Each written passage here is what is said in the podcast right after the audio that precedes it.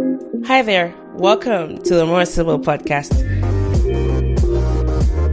This is a podcast for Blacks, Asians, and those who love them. I am Mo, and I am your host, ready to spark your curiosity as I take you on this adventurous ride of exploring cultures through the stories of my guests from all over the world. On this show, we get really personal, discussing salient issues that are relevant to our contemporary age and also building community around them. As our guests exercise courage and vulnerability in sharing their life's experiences, we hope that in turn you are inspired by them and that you get the courage needed to set your own stories free. Enjoy the ride and thank you so much for listening. Welcome back, everybody, to the podcast. This is Mo and I am Ayomide. Yay! Finally, oh, we have had quite the morning, guys. You have no idea. Um, we've had a guest who's had who has the patience of Job because we've had a lot of technical issues ranging from my operating system to I am Ayomide's epileptic network. I mean, what are the odds of two things of that? Two, two, two, those two things happening on a Saturday, but you know, when it rains, it pours. Um, Today on the show, we have Chioma Nwokolo. I met her in secondary school, best believe it. This is dating back to about many years ago. I'm not going to say exactly where, but we go, we go a long way. And I think Chioma is just one of those people. I have her on Facebook. I don't think we've talked since we left, um, secondary school. She's, she was actually a year my, um, junior in secondary school, but so I haven't like picked up the phone to talk to her, but we've had each other on Facebook and I see what she does. You know how you just have this feeling that you're close to somebody on Facebook, but you don't really talk to them. And I know um with um me recently sharing about our daughter Ariife, she's one of the online aunties and she's always, always, you know, excited to see pictures of Ariife. So recently we got into a conversation and uh, she was like, I want to see more of her pictures. And then we got talking about her work, what she's up to. And I'm like, I need to bring you on the podcast. She, you've got some, you know, really interesting stuff going on. So a quick introduction about her. She, we both went to secondary school together. She studied BSc economics from University of Abuja and a postgraduate education degree from Nigeria Teachers Institute in Kaduna. She's a registered teacher with Teachers Registration Council, Montessori trained, and has, has a master's in public administration. She was fully active in the classroom from 2011 to 2019, and she's taught a variety of learners from playgroup to grade five, um, neurotypical and children with special needs. She works with children on the autism spectrum, and currently she's working in a government agency, but still dedicates time to work with kids on the spectrum, helps develop, you know, individual educational plans, IEPs, and recommend to parents methods to help their kids. And she does this on a freelance level. Everyone, please join us in welcoming Ms. Chioma Nwokolo to the podcast. Hey, Chioma.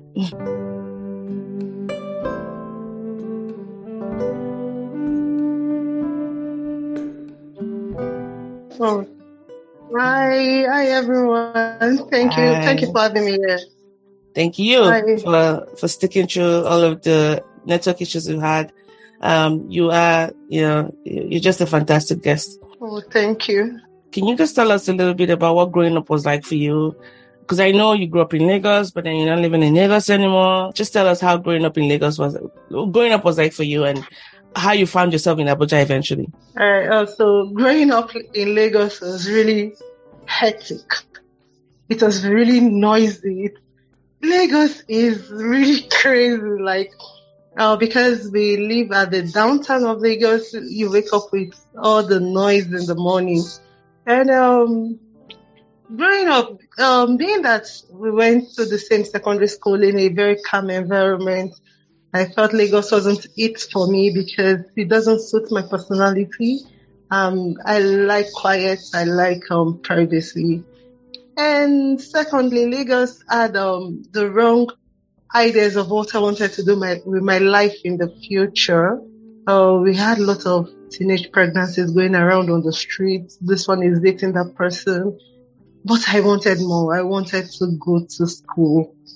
So I left Lagos um, 2004 to Jos to because I just nearly gained admission into University of Jos then. On getting to Jos, Jos was too cold. You know, when you're coming from um, a climate that is too hot to a climate that is too cold, um, the transition transition it was was crazy. Like I couldn't cope with the cold. With the fact that I'm asthmatic, I couldn't breathe. Um, I had nasal bleeding. I had lots of things going on elsewise. So I spoke to my parents and I was like, Dad, Mom, just is not it. And they said, okay, fine and good. Um, Abuja's weather is calmer, is nice. I think you would prefer Abuja to that. So I moved to Abuja and I wrote JAMB. I got um, the admission that year and ever since then I've been I've been in Abuja. Though I visit Lagos from time to time, but hey, it's not my favorite part of the world right now. Yeah, yeah. I, I mean, I, I'm a proud Lagosian, ultra true. I'm actually from Lagos. So as you were talking, I'm like, where is the lie though? You know, it's like you you have that wayward uncle, but you don't want somebody else talking about your wayward uncle, you know. so Yeah. we get it, we get it. Uh, a lot of us from Lagos and who live in Lagos, we don't have a choice but to just love her. She's she's such a beautiful mess. And I grew up like you, you know, in a very boisterous part of Lagos. I grew up in Shomolu, by the way, which, you know, had its own sound. I think I kind of sometimes I actually miss those noises, believe it or not. I think because I live in a place that is a totally different um setup. Like here, it's so quiet. I'll give to just hear, you know, somebody banging on on the gate or um hawking their goods in the morning, hot bread, soft bread. you know. Anyways, um, so it's it's good to kind of hear just your experience in Lagos and. And I think the beauty about Nigeria is you you tend to find what really works for you, and not not everybody has that luxury. Not everybody has that luxury to like move. So that's I'm glad you find what's working for you.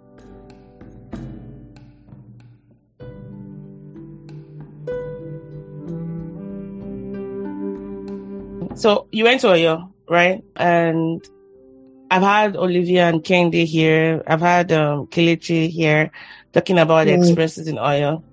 Can you just walk Mm. us through um, your like what Oyo was like for you, and how would you say Oyo has impacted the woman you are today? For context, those who don't know what I'm talking about Oyo, we all went to a boarding school, Federal Government Girls College Oyo. Oyo is one of the southwestern states in Nigeria, and being in a boarding school means that you're holed up with other girls. It was a single sex school, so all girls for the next five to six years, which was quite an experience. So can you just tell us in quick words, like, you know, how Oyo was like for you and how do you think it's informed your process to date? Okay, for me, FGGC Oyo, it will forever be home to me. Mm. It actually molded me to the woman I was. But um, starting off there, we all went to school quite early. so getting to Oyo, adapting number one was the Now, case. how old were you? I was nine when I got to Oyo. I was like eight thereabouts. I was still bedwetting. I bedwetted all through my junior class till I Oh, no. I still busy. It did not even wait for me to be able to control my bladder before sending me off to that. the trauma. No, I can't even think of sending Harry for like five years from now I'll to up- boarding house. No. Yeah. no. I was like, I'll bedwet. I'll wake up very early in the morning. I'll roll And my go mattress. yeah, and then go and dry it I up. did, they now stole my mattress. Oh no. Then I'll stole my mattress.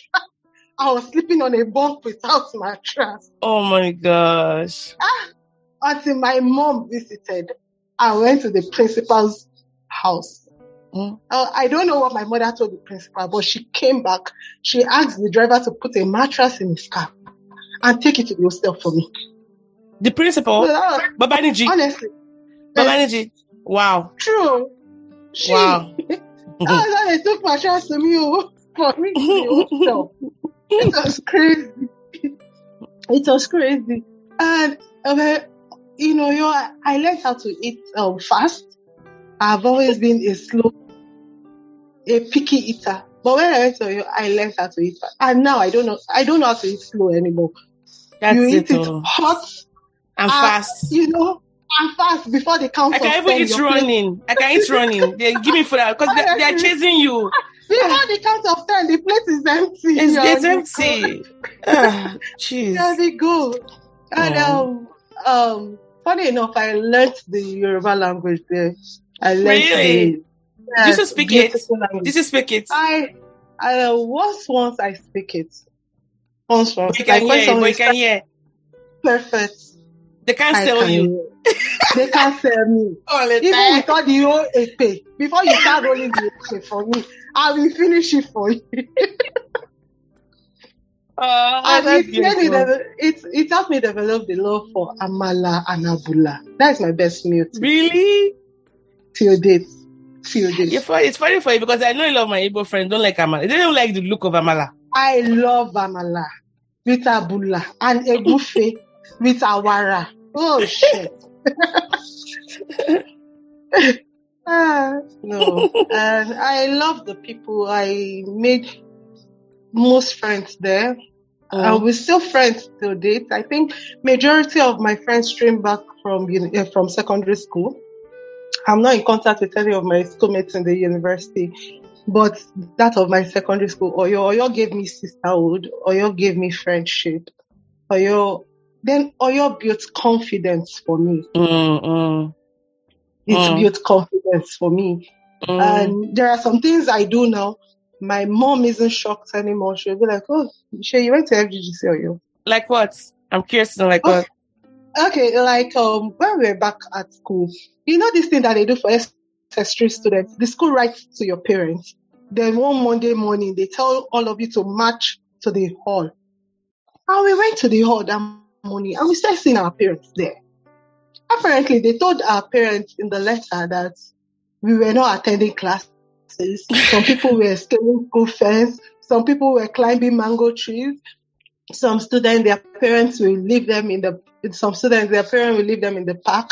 Instead of coming to school, they go to their boyfriend's house. They resume school two weeks after resumption date. And I got there and they kept talking and talking and talking. So when they finished talking, they said, does any student want to say anything? And I raised up my hand and man, that incident, anybody in my set can always Mm. remember that incident. Mm, mm. I raised up my hand and I came out and they said, what do I want to say? And I said, um, actually, that this thing is a triangular problem. It streams from the parents, the students, and the teachers. Hmm. The parents, you don't even come to visit us. Okay, now that I'm talking, Mr. Nwokolo, stand up. Where are you? That was, I was referring to my father because my father never visited me in school. Mm. He only dropped me off. And that is all. It's my mom that keeps coming. That was my that was my father too. He came twice when I started and when I left. Yeah. yes, that is the only time he comes. So I'm Mr. Nwokolo, stand up. And all the parents turned back. And I did not know my mom was there. I thought maybe they missed my house when they went to share the letter. And my mom just Mm. said, Chioma. And she waved at me. I was like that. Oh, you see, it's only my mom is because I was about disgracing my mom. and like from there, oh, we were able to, I, I think the meeting went a long way because we had lots of teachers. Instead of teaching, they tell you you're supposed to be in your husband's house by this age. What are you doing in school? Your mates are getting married. Your mates are getting pregnant. And my economics teacher kept walking me out of the class every time we had economics. That was why I studied economics in the university. Mm, mm, mm. I told him, I told him to his face, sir, I'm going to teach your children economics. So I had to read my essential economics from back to back. I had to sit for WAEC without having a teacher guide me or teach me economics. Hmm. I had to pass economics. I had to read economics in the university because I felt I had a point to prove to my teacher. But at the end of the day, did I really have a point to prove to him? I don't know. I was just doing it for me at the end of the day. Wow. So all your confidence, um, the language, I think all in all is just in addition to just some of the soft skills you develop and you need to have in life, is also like cultural patience and understanding. Because the beauty about those unity schools is that they bring kids from all over the country into a different geopolitical zone that they're used to, and then you mix with people. It's why for me, you know, wherever you're from in Nigeria or anywhere you're from in the world, I can still find something to talk to you about. I don't see people like, oh, we can't talk to this group of people. Because Oyo just taught you that you can actually get along with most people as long as you can find a commonality, a common ground of conversations. There, there was a lot of there was lots of diversity from different background, different Yes, schools, yes, um, yes, different um social mix. Um, you'd see stepsisters. One is a Muslim, the other one is a Christian, and you just wow. It teaches you tolerance, religious tolerance. You'll be able to yes, tolerate yeah. religion. You know when they are fasting. You know, in fact, you up if your bunkmate is a Muslim and it's time for During their Ramadan, yeah, you, sorry. you actually wake wake them up. them up Yeah, yeah, yeah. yourself, like so that they don't miss their food. So it, it teaches you love too, because I still got my friends from Oyo and we talk like every day. So it gives you this um sense of um belonging, sense of Mm. belonging. Okay.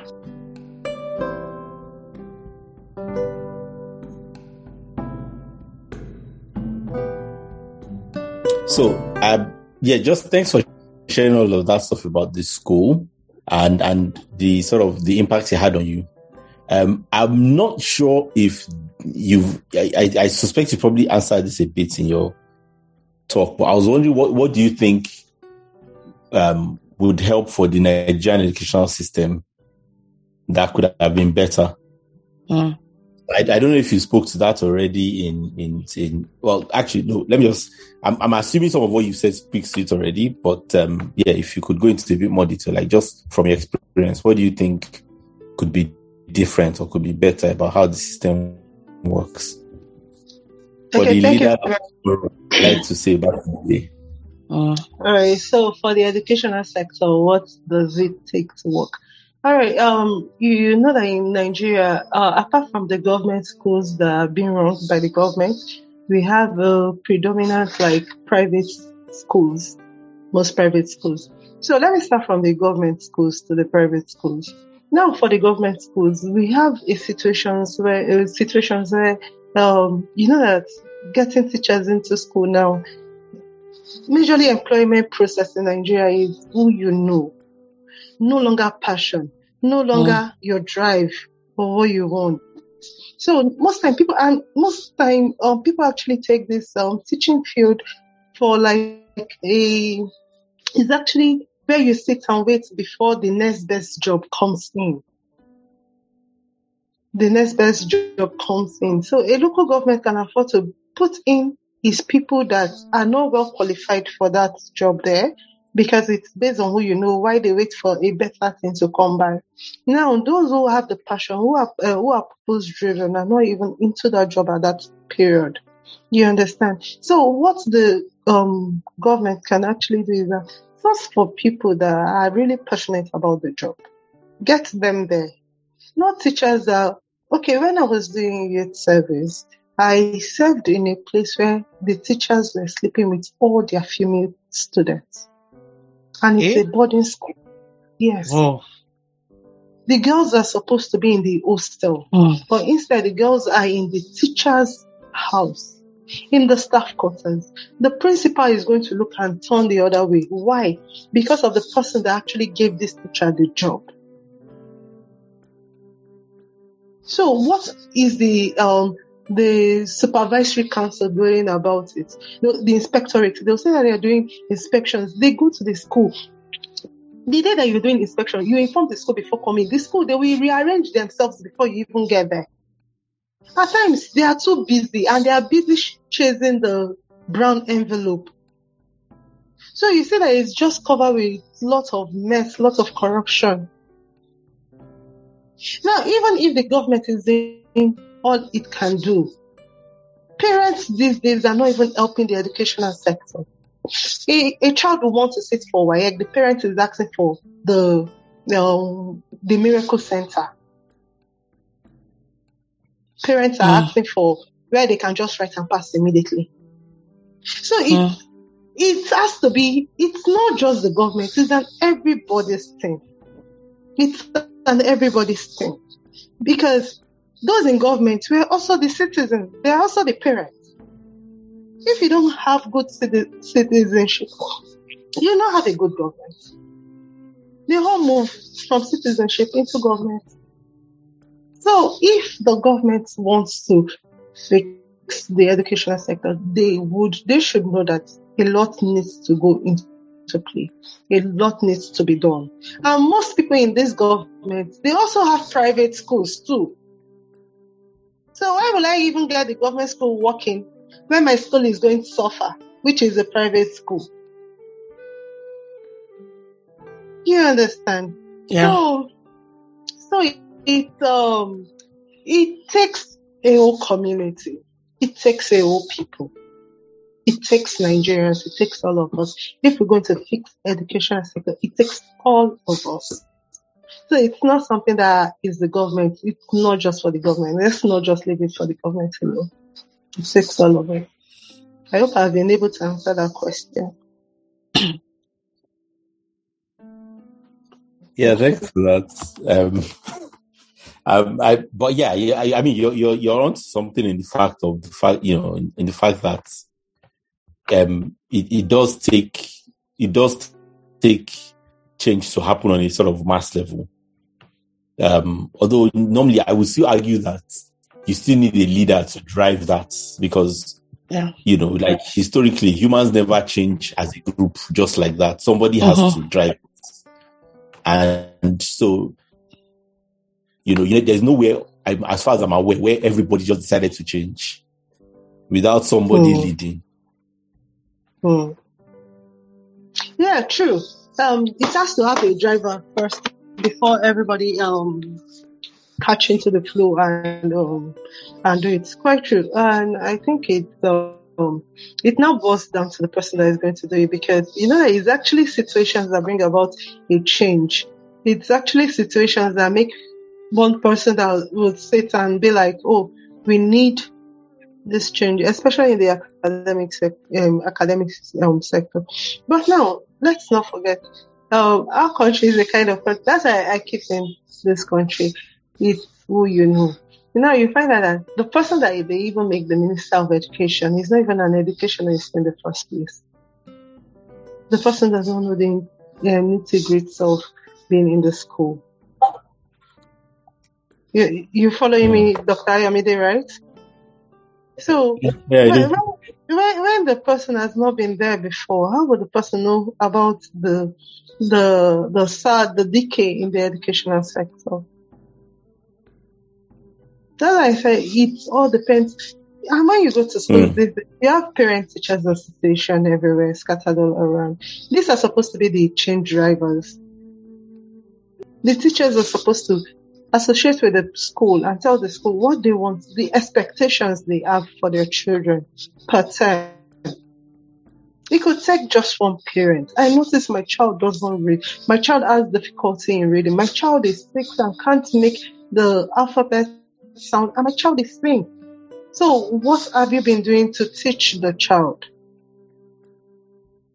So they have the they have the forum of the Parent Teachers Association, who is supposed to be the community drivers.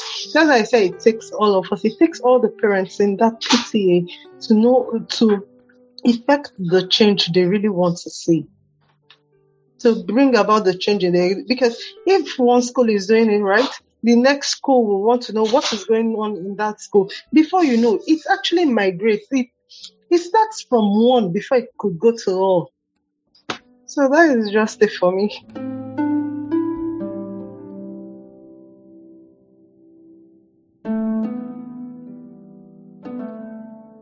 I mean, even adding to that frustration is currently now, I think ASUU has been on, strike. ASUU, for those who don't know, is the, um, Association of universities in Nigeria. And they've been on strike in, for the past, since February. So we are coming up to like about, uh, how many months is that? Eight months? You know, as academic staff union I of university. senior university something. I No, academic staff un- I think academic staff union of universities, right? And Mm. what they do is that they they are really responsible for you're right. You're right. right? Yes, you're correct. Go on. Yeah, yeah, yeah, yeah, yeah. So I mean, they hold the university system in a in a chokehold. If they go on strike, then almost like if they if they sneeze, everybody catches a cold. Every university in Nigeria catches a cold, uh, catch a cold or whatever. Anyways, um, so students have been on strike. Um, students have been home for the past since February. They've lost, you know, a whole academic year, and these are like, if you know anything about the demographic of Nigeria, like more than forty percent of our demographic are the youth. So you're looking at, you know, healthy working force, you know, just being stuck at home compared to their counterparts. I mean, the educational system as a whole has been lagging behind already. And this has not even been, um, something to write home about. I think it also adds to what Ayomide was saying. If we need change, we need someone to start it. You know, that top down approach. Um, so my follow up question around education will be this. So I know you have, um, you've made some careers. Before we talk about your current career, I know one of the things you do is you um you work with children with special needs.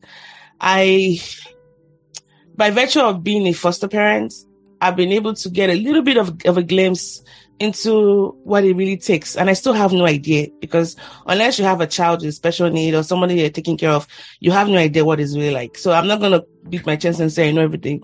But being a foster parent and, you know, fostering a couple of kids here and there, you get to understand just how having a system in place to equip parents and, you know, set the student in a path that can make them, you know, at least, um, have, have something they can walk around with in, in this world where everybody's moving at such a fast pace.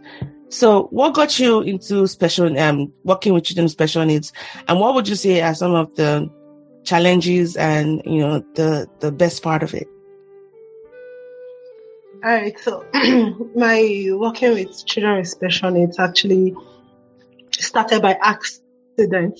I I never planned on going into special needs. I had been teaching um, neurotypical children.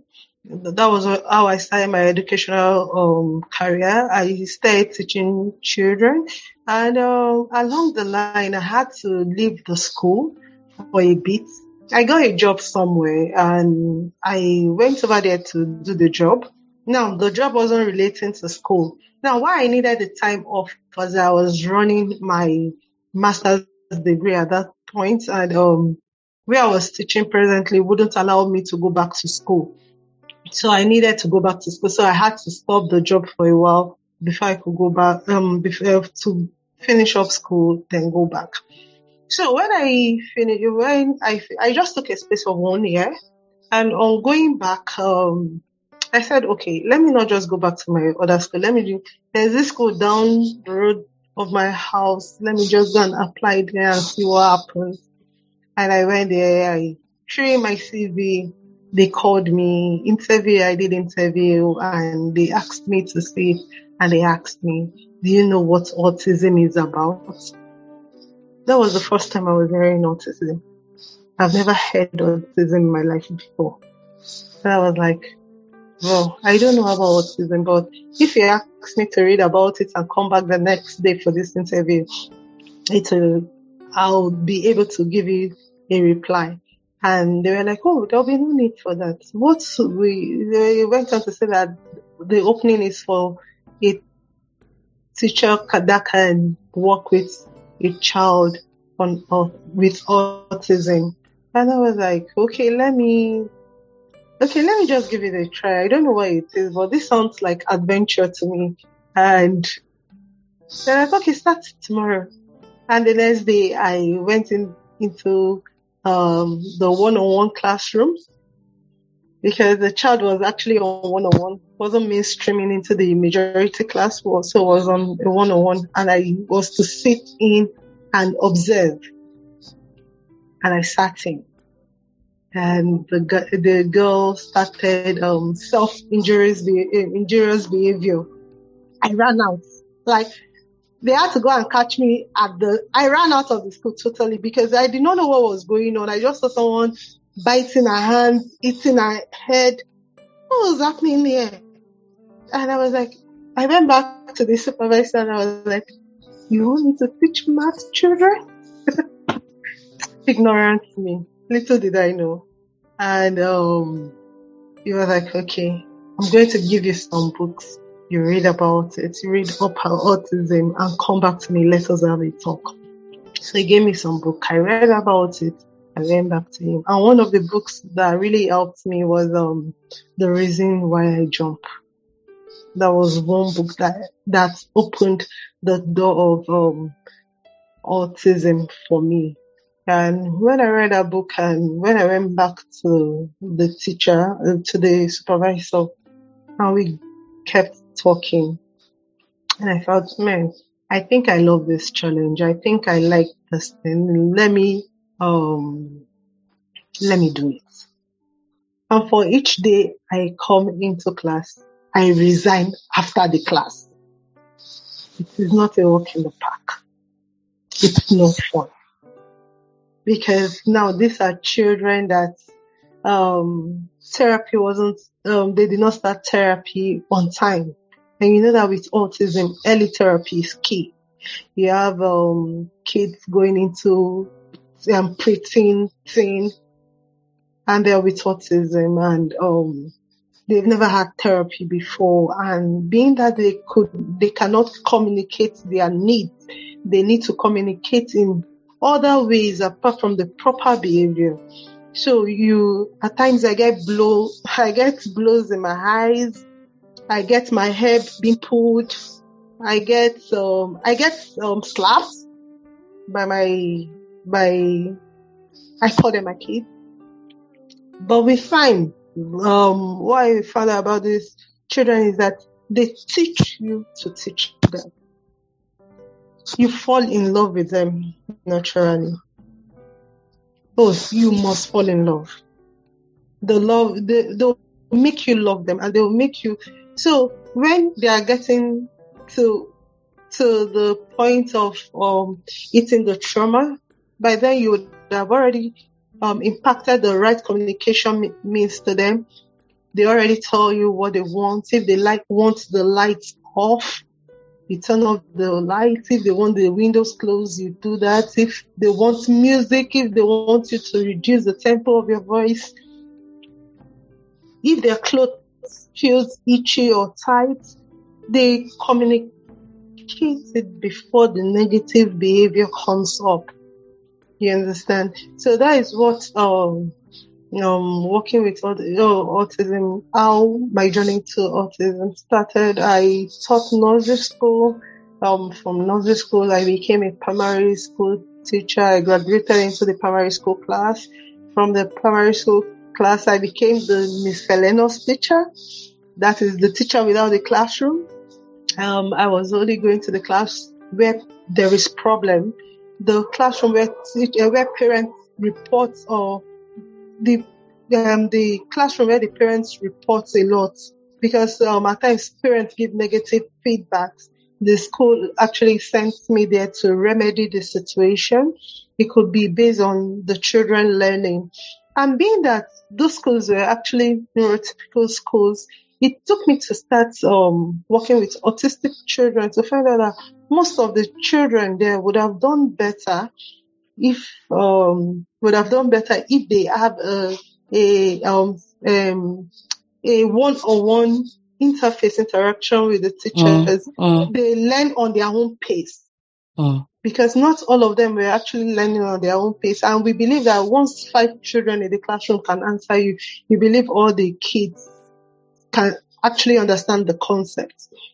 So it took me working with autistic children that I have seen some some behaviors that I would have loved to, that if I was equipped with the understanding now, would have been able to advise parents or um, of some kids like, no man, um, do, do you think you want to take your child to the hospital? Do you think you want to see a doctor? Um, maybe a pediatrician? Um, I'll be able to give better advice. But autism, um, working with children with autism actually opened my mind. It broaden my scope on the um, academics section. And it's sad that it's only private entities that actually um, give um, therapy to children with autism. You hardly find them, you hardly find a specialized class like that in the government school. And it breaks my heart deeply because you have most children in government schools that are actually autis- autistic and there's nobody taking care of them. They get bullied, they get pushed, they They get names. People call them witch. You wouldn't want to be in those children's shoes. You wouldn't want to be there because nobody really understands that. Their classroom teacher doesn't even know what autism is all about. Now I'm going to show you a story of um, when I started teaching um, the child um, children on the spectrum. We call autism spectrum because it differs from one person to another person. That's why it's called a spectrum. They can have same symptoms, but and also have different symptoms too. So when you know one individual with autism, you only know one. You you don't know the rest. That is the thing about autism.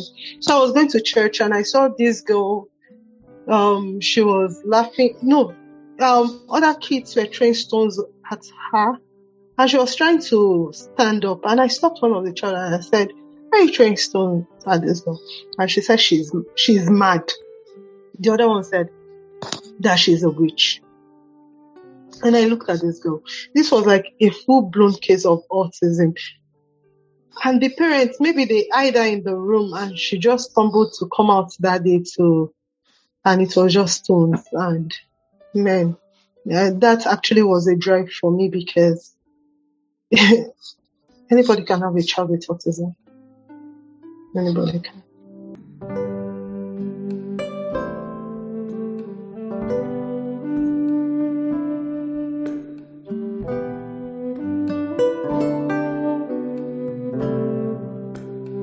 So, thanks a lot for sharing for sharing that actually, because um, one of the things we were wanting to talk about and ask you, um, which you've more or less segued into for us, is um, w- w- what are your what are your thoughts on what someone can do um, in Nigeria if they have a child with special needs?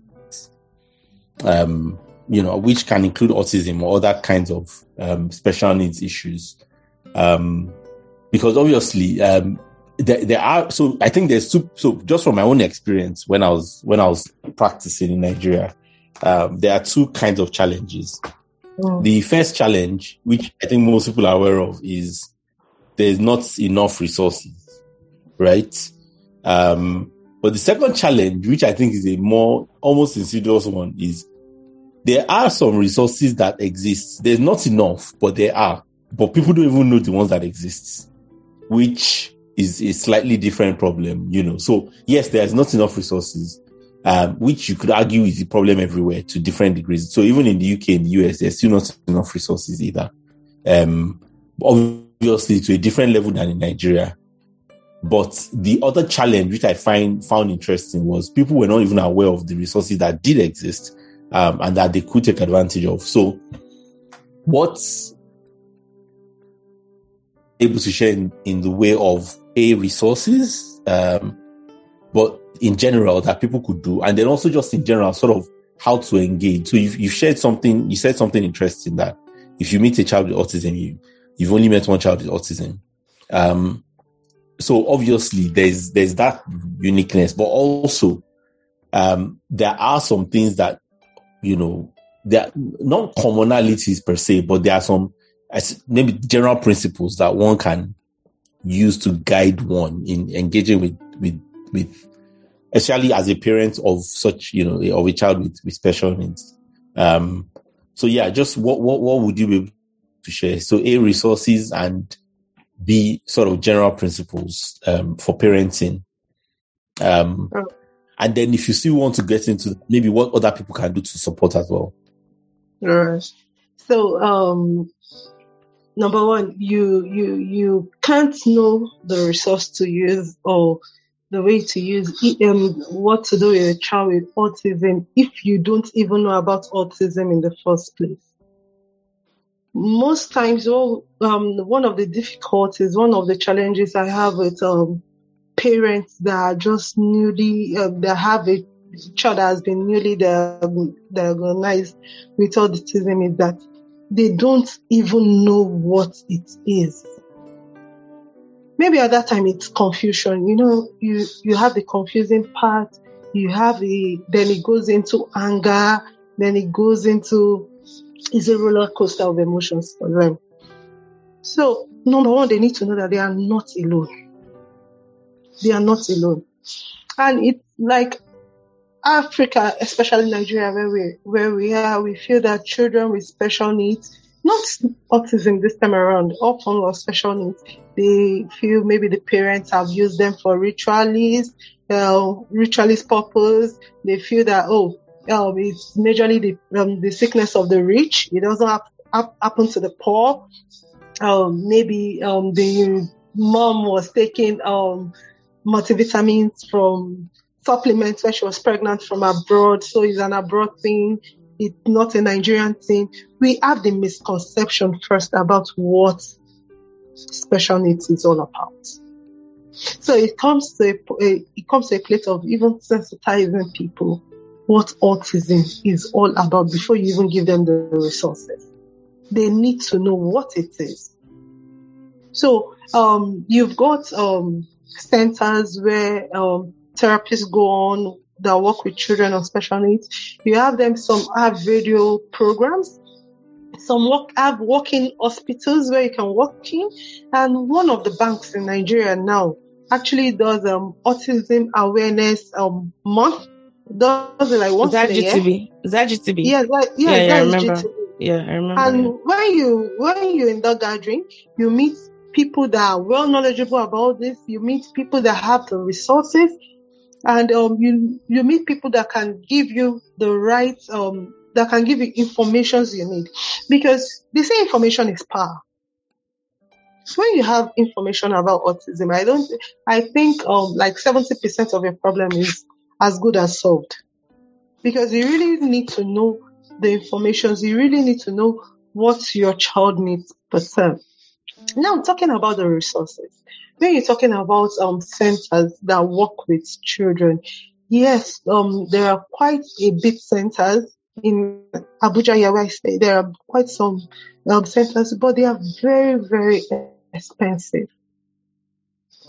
A a family where the father, where it's only the father work that works, might not be able to afford them.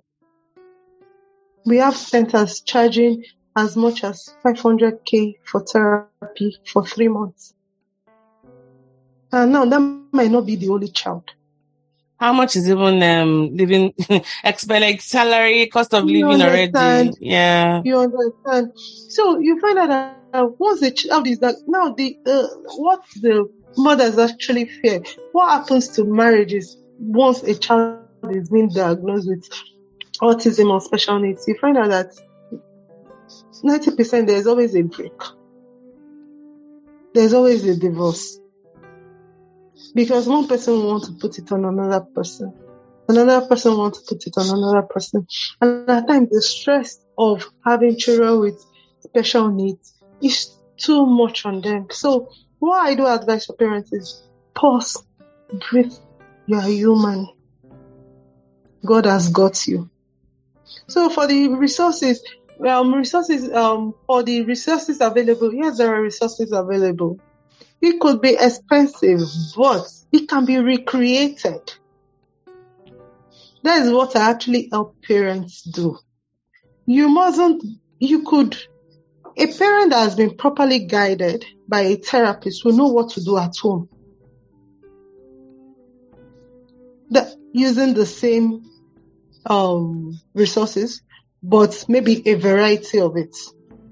Okay, like uh, normally in our, our Montessori class, um, you have where you have um, spooning of grain from from cup to cup or from jar to jar. Now you can recreate that in your house. You could just get a tray in your house, put um Uh, put rice there, get some food coloring to pour into the rice to give it some beautiful color. Give your child a spoon for the child to pour the rice from this bowl to this bowl without having a spill. Now, is that not in your house? Have you not taught the child how to turn from right to left? You're teaching the child basically how to write because when we write, we um, from left to right. You're actually teaching the child already. The child knows that when he makes a mess, he he cleans it up. So when the child grows up in life, when the child makes a mess, he bears the consequences. So now that is just teaching, but outside the classroom. Because if you're waiting for money for therapy, because that is a problem that parents actually do. Hardly would you see a child start therapy on time in Nigeria because the knowledge about the problem is not even there. So, if the knowledge is there, get a support group. There are support groups everywhere. Even in schools, they have parents with children that have like problems. They sit down and they share information. They talk. Now, some children actually have um, autism. Some are dyslexic. Some have um, hyper, um, hyperactive um, um, disorder. Some have um, um, some have the the um, attention disorder syndrome. So when you sit down with parents that you and your children have um, your children like both children have um, common or similar um, symptoms, you can begin to share information on that. You could begin to talk about food because food also plays important key, important role into this. What is my child supposed to take? My child is supposed to take gluten-free food. That's why I say information is power. Once you get information, once once the parents are willing to get information, the, the resources are out there. We have internet now. Everything is online. Even if you want to care for your child um, with autism on how to button their shirts, you don't even need um, resources from abroad. You can do your own. Yeah. When I when I worked with a parent, when I am on recreating for um, tying of shoelace, what I asked the parents to do was get a cardboard paper because it's strong, laminate it, get a perforator, go to a cyber cafe, perforate round, go to Malam, buy one shoelace. And the child has begun to lace shoes. You don't need all those um demo, demo, demo. You just need to align yourself with people that have this information and can just show you. The resources, we have the resources in Nigeria, but they are very, very expensive. Very expensive. Very expensive. It's out there. It's everywhere. But how many people can afford it? And things keep going up every day. So if I would have wanted the educational sector to subsidize, this is something that actually needs subsidy. If they can subsidize fee for therapy, it will go a long way. It's going to boost these children's confidence. It's going to be a breather for the parents. Now you have some children on one-on-one class and they are doing mainstreaming. Mainstreaming means when they go into the bigger classroom. Most time you pay separately for therapy and you pay separately for school fee. Let's say therapy is 500,000, school fee is 300,000. So for this child per three months, you're paying 800,000 naira. How much And that's is a your lot. That's a lot. That's a lot. And that, that might not end up being Yeah. the only child you have. That Yeah. is- that And is this- it. You still have house rent, you still have food, you have medicine. But I, I mean, I suppose this is one of the challenges that, that we have because in Nigeria, where we haven't got. So, I mean, again, I often think about in places like here in the UK, for instance, where Yeah. a lot of this stuff is covered in the NHS. If it wasn't covered by the NHS, most people simply wouldn't be able to afford it. That, that, You know, I mean, even ordinary stuff- therapy, ordinary therapy for like adults is booked out sometimes between anywhere from six to 18 months. And people still, so if you have depression, for instance, you can't see a therapist for, imagine, for like 12 months, for instance. So you have Wow. to just sort of put your depression on ice. And that's here in the UK. Now, obviously, there's private, but then again, you now have the question of how many people can afford private. Um, and then that, that's the issue. So I suppose this is again one of those problems you have in Nigeria where because a lot of things are being taken seriously by the government, Um, Yeah. the only option is private. You can't really ask, pri- you know, private anywhere is never cheap. it's not you cheap. know, not just in Nigeria, it's not cheap anywhere. The problem is the advantage is just that in other places there are public options. Yeah. Mhm. But even the private you mentioned in Nigeria, you know, it's tied to employment, and not every employer rises up to that level because there's no um man, there's no mandate by the Yeah, but I mean, that's the thing. Even in the US, even in the US, tied to- yeah, it is tied, it's I mean, tied, but we even in the have we have it's tied, but we have Medicaid, But we have there's again, Medicare. government has Yes, yes, it's subsidized. They have other ways for people that are not employed. If you yeah, meet the exactly. particular So that's what I'm threshold, that yeah, It comes down to government. It still comes down to what, yeah, the leadership and what is in place. yeah, yeah. Because in Nigeria, what we run is just out of pocket um, model. You know, It's out of pocket. Yeah. So that's why I'm saying that if if government can actually subsidize this, it will go a long way. There's no subsidy for this. It is not even covered in the NHIS. It takes a toll. It's It's not. It's not on their It's radar. If not. I'm because autism just became a news, just became a story which they and we are not getting enough publicity about it. It's still not out there. Not everybody knows about it. We're still trying to make people talk about it. It's not there. Even because at times I feel that if government wants to subsidize anything in education, this should be it. Private wants to make their money.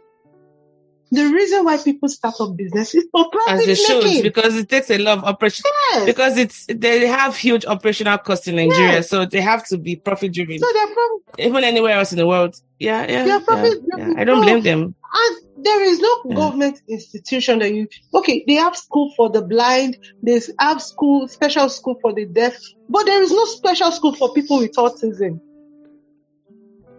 There is none. In the all 36 states of the federation there is no special school owned by government run by government for children with autism Could that be also be reflective of how most people don't even believe in autism? Because I remember growing up now, I had in, because I, I didn't think about it until much later in my life, maybe about a few years ago. My neighbor had a child who they would lock up. And if I think back now, they were severely autistic, but they would lock that child up. Nobody even knew. She would never talk about, they made it such a way that they could never talk about this person as a member of their family. And they would lock her up all day long. She would make all kind of noises. And I realized that that was autism, but they, they weren't well equipped and I don't blame them for doing that. Could that also be reflecting on just how autism and, you know, all those neurodivergent issues, we still don't have that proper public education on just what it's like and how to handle them, you know? And the government might be a reflection of that because they're not putting money into it. And don't get me wrong, what you're complaining about in uh, autism, um, um, care and provision of you know proper healthcare It's the same thing we can complain about other parts of of, of Nigeria's um infrastructure, schools, you know, safety, road, water. Like there's so many issues in that country. Don't get me wrong.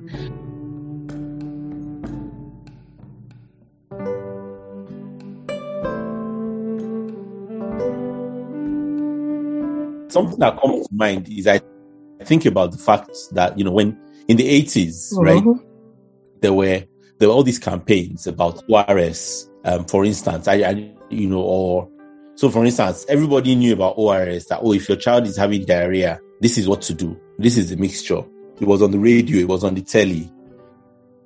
Um, later on, there was the whole campaign about malaria, right? Where you understand that okay, you take medicine, you take paracetamol or whatever, and if after you know, like everybody, you know, we we even still jokingly say if after two days you know better, go see your doctor, right? That's how much, you know. So those were things that you know governments took seriously and said people need to know about this. This is a real problem, and they need to be educated. So it's it's similar. Like if if you want, you know, as a nation to for people to take something seriously, we know how to do it. We've successfully done it in the past. So clearly, the knowledge is there. The question, what is lacking, is the will. You know, the the the taking it seriously and actually doing something about it. Because we've seen them do stuff where they've cared, where they've thought it was important, and You know, even like even even you know when Ebola happened recently, and again with COVID, again you've seen, you know, the government has in fact actually stepped up. So clearly there's that ability there with all the issues. There's that ability to step up and take action. The question now is, what is it applied to, and what is it not applied to? Well, I feel that the the government actually have their um, list of priorities because number one, like I said earlier, people are not really talking about autism. If the way people are talking about, if it was, if people talk about autism the way they talk about COVID 19, government would have stepped in. If the, if people talk about autism or special needs the way people talk about Ebola because of its fatality rate, it would have been listened to. If you know the key, we know they put body there. How many people have the autism killed? That is what they ask themselves. It is not contagious now. So why should we make all the noise? You understand? So the thing is that people are not really talking about this. People are not really seeing this that in the nearest future, you would see for every five kids you see, you see two with special needs. People are not talking about it. And you know, and you know something about autism. Autism is not, um, it's not sickness. You can meet someone with autism and not even know the person has autism. Oh yeah, it doesn't show on the face. But when you say people are not talking about it, but you are one of the people talking about it. Look at all those friends you said you met, GTB, and I think it still go back. It goes back to the government doing something because I'm sure people are talking the, about the, it. You may not be hearing it. It's not that much. The publicity is not. There is a way you, you you have this sensitization, you have this publicity. Every nook and cranny of the nation will be hearing about it. Will be like a corona outbreak. Mm, mm, mm. Anyways, uh, there's still a long way to go. Um, there is a that. There's a long way. Yeah, yeah, yeah. I know you right now. You've transitioned to a different kind of job that's taking away from the classroom, but I know that your passion still remains in the classroom. And even before we started recording off script, you were talking about your goal, your dream is to start something. Um, if you could have your one wish granted to you along this line of, you know, autism awareness and providing support for people from low resource countries like ours, what would be your, um, your dream? How would that, what would that dream look like when it comes true? Okay. Um, my, my big dream, the big dream for me is to have a center for autistic children. I would want a boarding and a day for it where resources will be given at the barest minimum of price possibly free. It's going to be a, a NGO. Um, I would want um, kids to get the therapy they so need. I would want to um, help onboarding parents with children with special needs. I would the the passion, the goal is to see as many of them being independent when a child is being independent, the child does not need his or therapist anymore. They can live on their own. They can function in the society.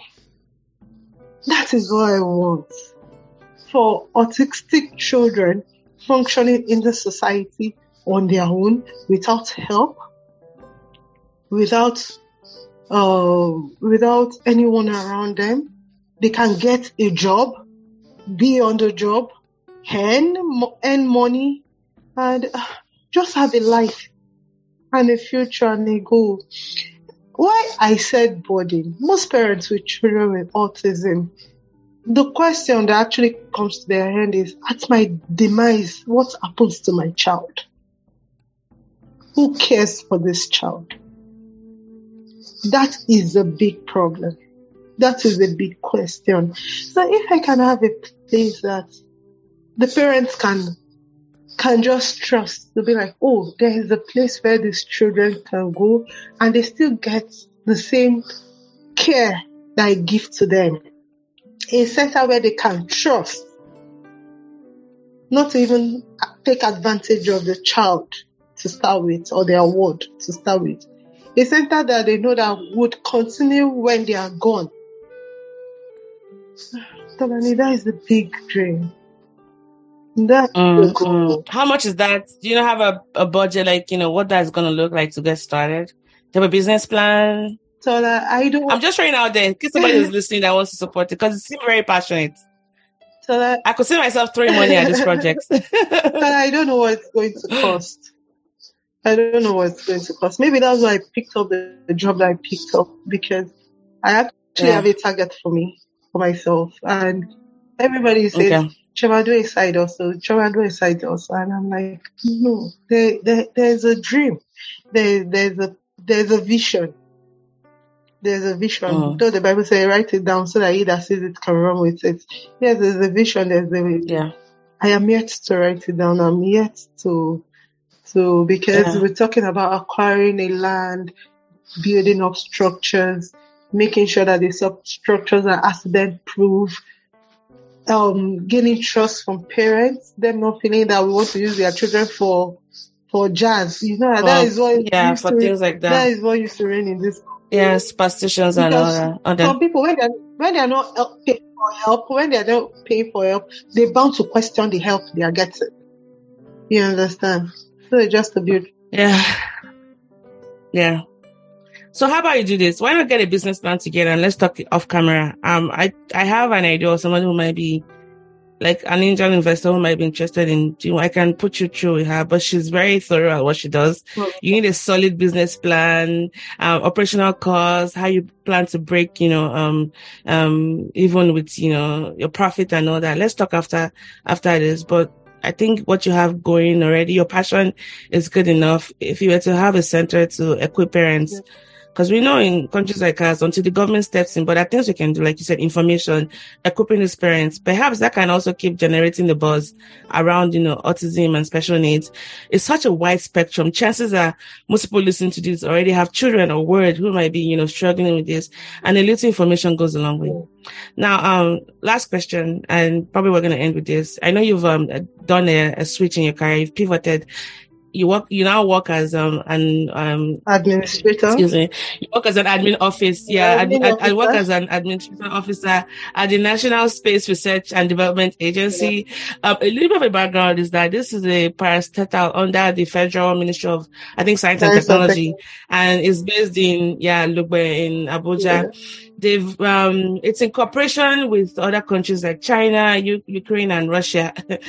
Cups in other languages.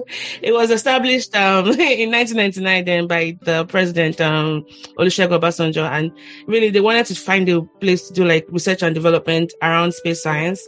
Um, they have an operational budget then of about 93 million dollars, if I recall, and since then they've been their goal was to have somebody like a Nigerian they, to launch a, um, satellite. a rocket yeah by 20 yes um by 2030 to have um a rocket launch and i remember when that news broke trust nigerians and their memes now they're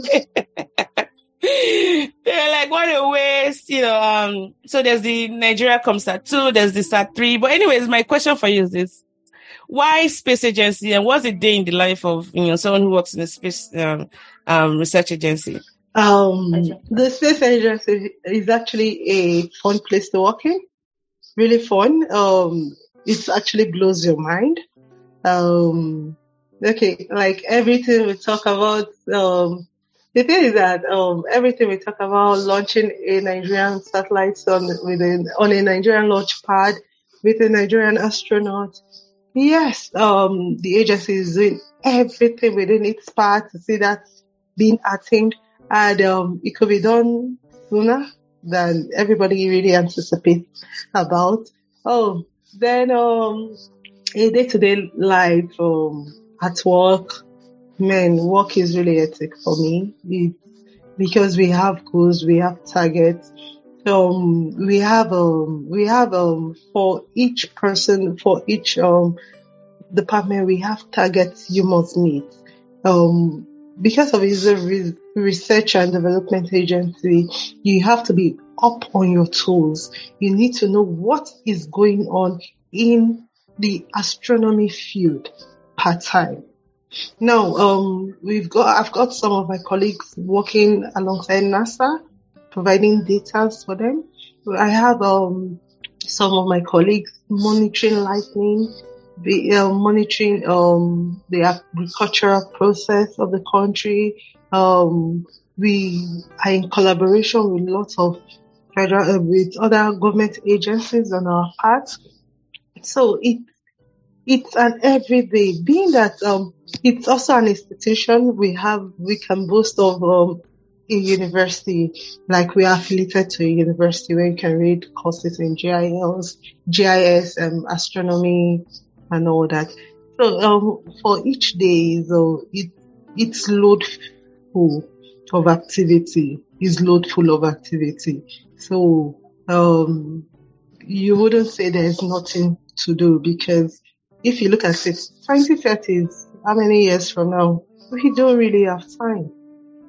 There's no time to actually sit around and we want to actualize, if not everything, majority of what the Nigerian government actually set up the agency for.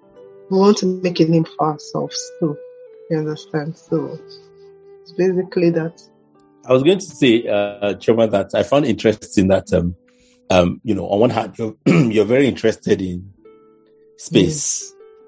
But then on the other hand, you're also interested in autism, which is like inner space.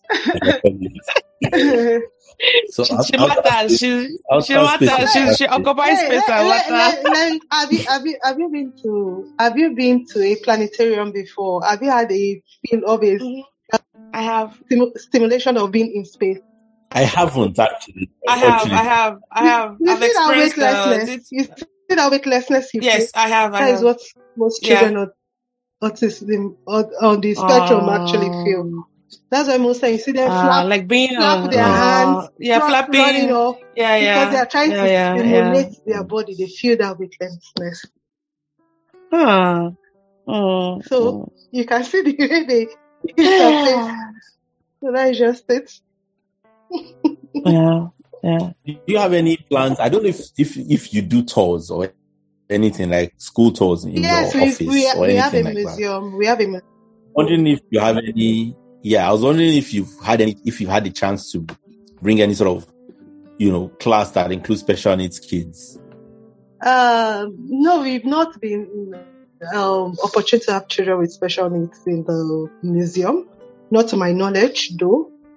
Um, most time it's actually the school that actually writes to the agency they want to come over for the for the tour. Not like we seeking out the children. You understand? So it's actually bringing them okay. over. But I would love. I think I'm dying to see one or two children with autism, autism come in. It's going to be wow. Because you know, mm. you know something about children with autism. They are good with dates. They are good with data. There was one I actually thought she loved math. So by the time you come and giving them this, they would never forget. It will be an experience of a lifetime for them. For them, for them. Um, final question, I promise to be this. So you you you have a, a fair understanding of just some of the needs we need, and I'm not trying to be witty with my um, comments. As far as, as along um children with special needs, and then you also see the working in a government um, government facility, I imagine that you see all of the wastage and the redundancy. Do you think like space exploration, especially the commitment to get somebody to the moon or Mars by 2030, do you think that should be a top priority for a country like Nigeria that already has, you know, a lot of challenges in different areas?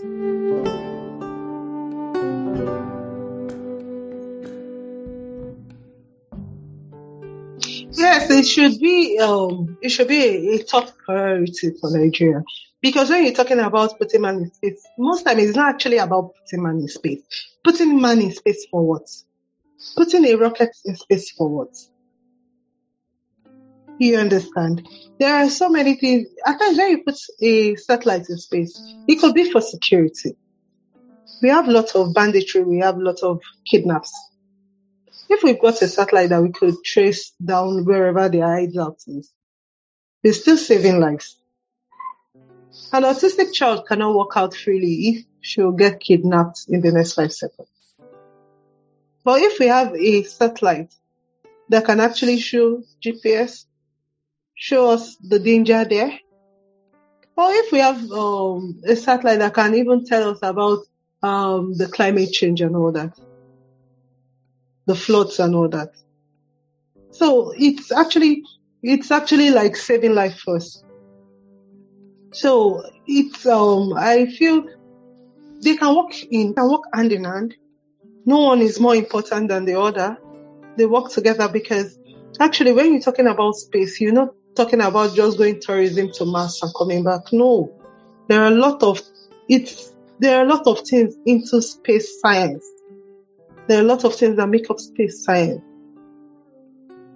So um so when you look at it, because when you're talking about space science, you're borrowing from other fields, you're borrowing in from agriculture, you're borrowing in from security, you're borrowing in from even the schools. On which land will they be built on? How arid is the land? How how um erosion free is the land? You get that from all the satellites you need and all that. So even the location of the place you want to build the school, you need satellites to actually tell you where it is. So for Yeah. space Yeah. they work very closely. You know what? Even as you were talking about it, to be fair, I think if we did it right, Mm. scientific discoveries, uniting the nation, because I recall I wasn't born then, but I from historical records, 1963 was one of the greatest years for America. Because regardless of your political lines, everybody was united, and JFK then the then president, you know, they funded, you know, that was when they tried to, you know, get man on the moon and whatnot. But everybody was excited, you know, even when you know he made that first step, you know, this is one small step for man, one giant leap for mankind. But anyways, it kind of united the country, and I would like that for Nigeria because we're in a space where this time around we're kind of fragmented with you know divided by geopolitical lines of tribes and and religion. Perhaps one thing that can unite us you know and again it puts nigeria in the forefront. Yeah. we've conquered in entertainment with Amusan Tobi you know breaking her own world record. Mm. maybe there's another feather to add to our heart of you know achievements to be excited about. And perhaps even really put that greatness in Nigeria. Because with space exploration it drives innovation. There's there's a technology it drives you know collaboration. And if we can make that successful maybe we can borrow that templates and improve other sectors you know um of the country. But that's all from me. Chioma you have you have been um so patient with us Thank thanks for sticking through all of the technical issues we had from Squadcast to to Squadcast back to Zoom and then Squadcast back to Zoom and your passion didn't win as you were talking about things you were interested in and now we've lost our Ayomide. But I want to say thank you. And I owe you lunch. I really owe you lunch. So I'll, I would I would text you to set that up. Like, you know, I owe you lunch for your patience. I think and I wish you all the best in all of your endeavors, you know, be it space or even creating space. Yeah. For um Right. kids with uh, and their and their parents and those who love them with you know special needs. Again, um let's chat afterwards to talk about your business plan and just what that would look like. I think you've got something going on um, as best as we can. I would like to encourage you, even putting you through somebody who can, you know, potentially make that dream come through for you. Um, on behalf of everyone on the show, I want to say thank you so much. And if there are other times you'd like to come back on the show to maybe talk about your other project or even continue on in this conversation, we hope you consider coming back again. And we promise by then we won't have all the snafu we had today with our technology. So this is why Nigerian is that space exploration. Maybe technology will be better all Don't around the world. I said you said promise the network will be better. I was just thinking, let's better not make promises we can't keep. I'm Nigerian. I'm Nigerian. We always, we always, we always talk about checks that we can never cash. That's Nigerian only. In any event, um, Chioma, you thank you so much. Um, I appreciate your time today on the you. show. All right, guys, this has been the show with Mo, and Every day. we hope you enjoyed this episode. Um, don't forget to catch up another episode of the podcast, and uh, stay safe, everyone. All right, um, Chioma, your episode.